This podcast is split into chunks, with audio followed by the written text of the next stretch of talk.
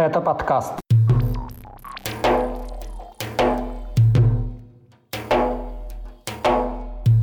В Чечне собирают новые батальоны. В Грозном бюджетников насильно увозят для молитвы за кадыровцев. В Ростове-на-Дону чиновникам обещают 2 миллиона за смерть на Донбассе а находящуюся в розыске блогерку из Кабардино-Балкарии все-таки впустили в Грузию.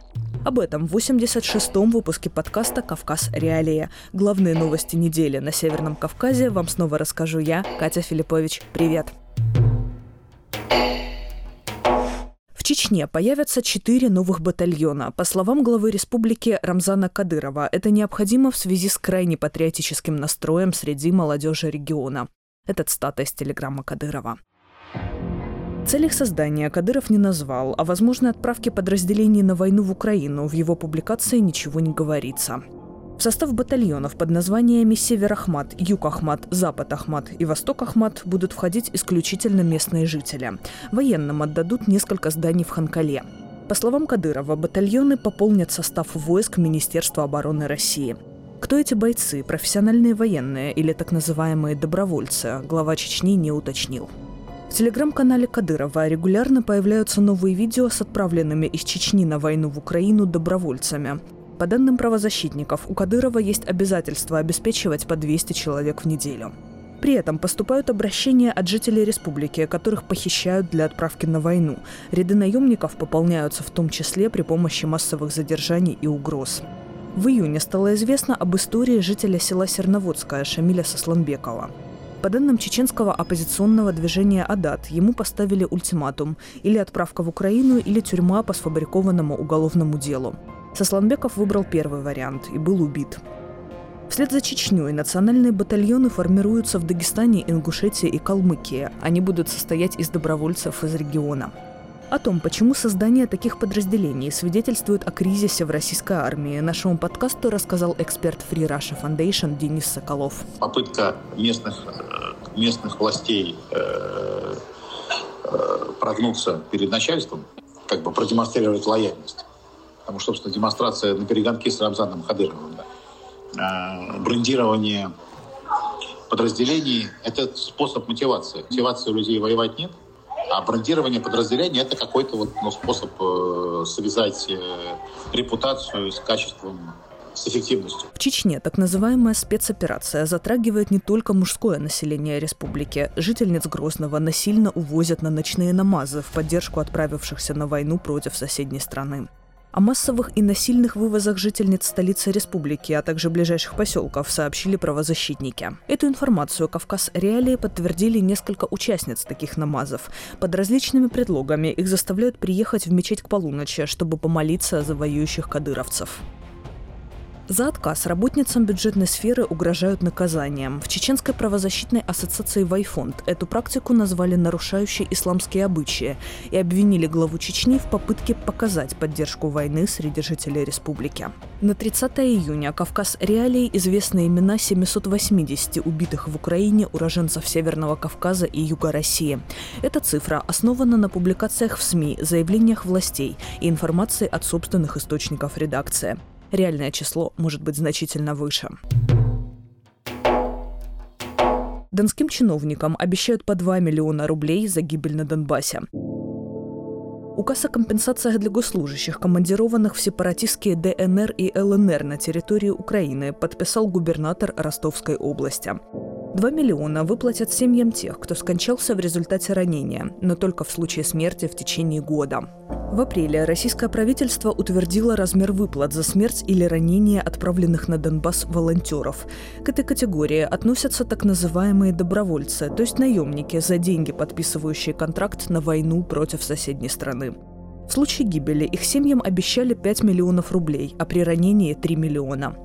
Высокие зарплаты обещают и самим добровольцам. Например, контрактникам в Дагестане сулили от 177 до 215 тысяч рублей в месяц, а тем, кто запишется в наемники через военную базу в чеченском Гудермесе, предлагали по 300 тысяч рублей сразу. Спустя некоторое время эту выплату отменили.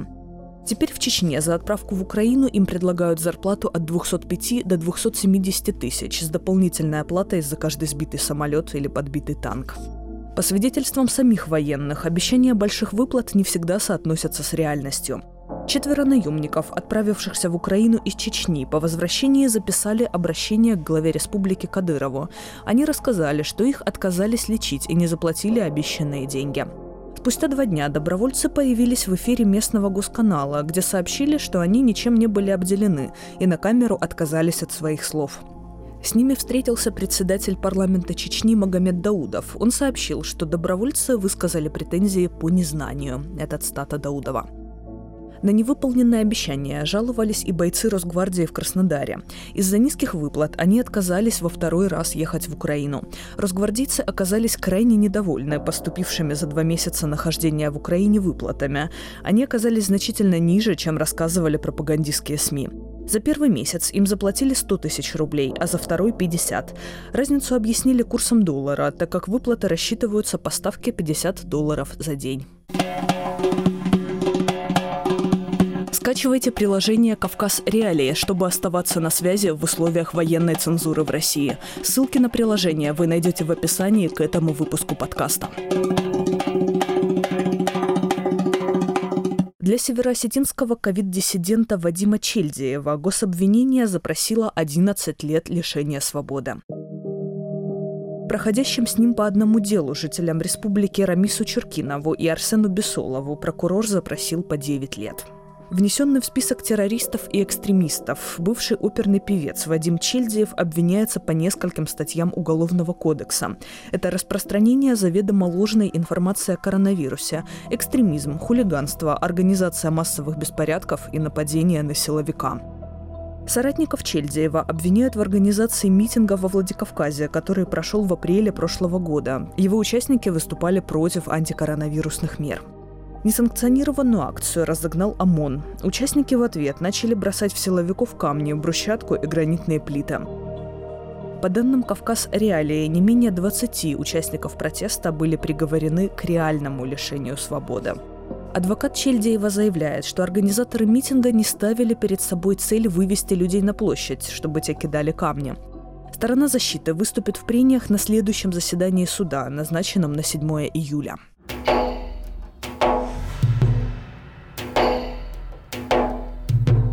После нескольких дней ожидания блогерку из Кабардино-Балкарии Инсу Ландер впустили в Грузию. Оттуда она вылетела в Литву.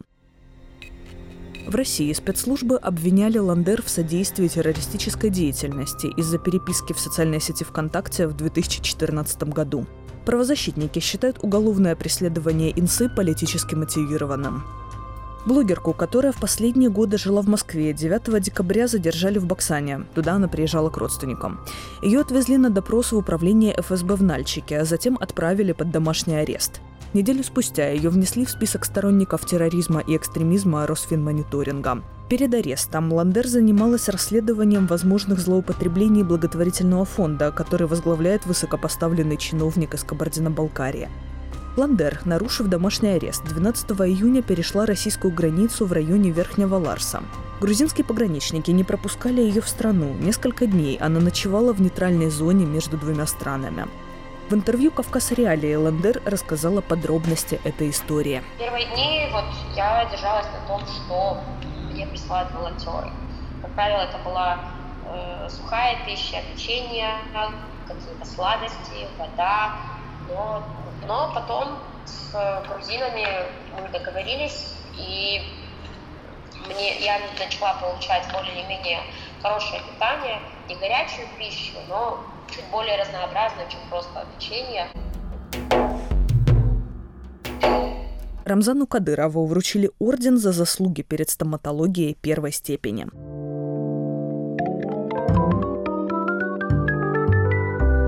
Награда, у которой обычно удостаиваются профессионалы из медицинского сообщества, главе Чечни присудила Стоматологическая ассоциация России. Награждение приурочили к открытию нового здания Грозненской стоматологической поликлиники номер один. В ответ Кадыров вручил ее главврачу Юнусу Умарову высшую награду республики – орден имени Ахмата Кадырова. Такой же орден неделю назад получила дочь Рамзана Кадырова.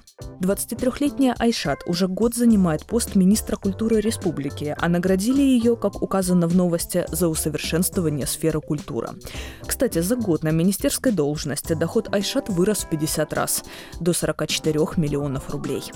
Награду за заслуги перед Чеченской республикой в прошлом году получила другая дочь Кадырова, 21-летняя Хадижат. Она, несмотря на юный возраст, занимает пост начальника департамента дошкольного образования Грозного, а до назначения работала заведующей детским садом.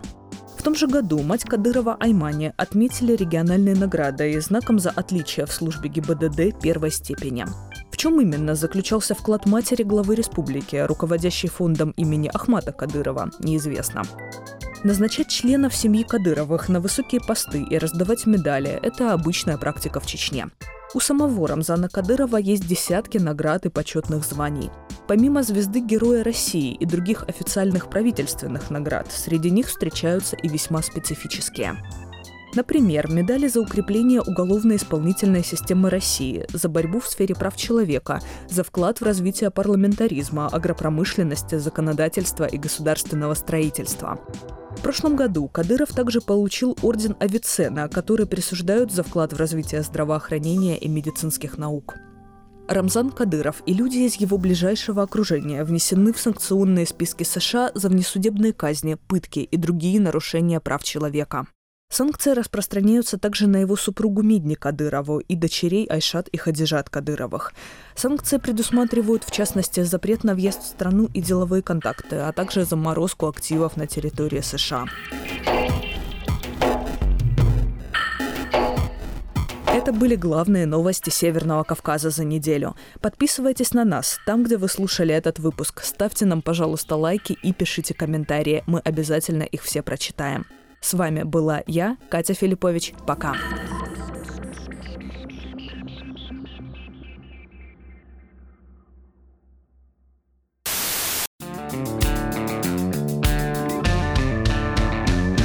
Студия подкастов «Радио Свобода». Человек имеет право. Время свободы. Американские вопросы. Кавказ подкаст. Атлас мира. Цитаты свободы. Скучно не будет. Слушай на всех подкаст-платформах. Просто надень наушники. Подкасты «Радио Свобода».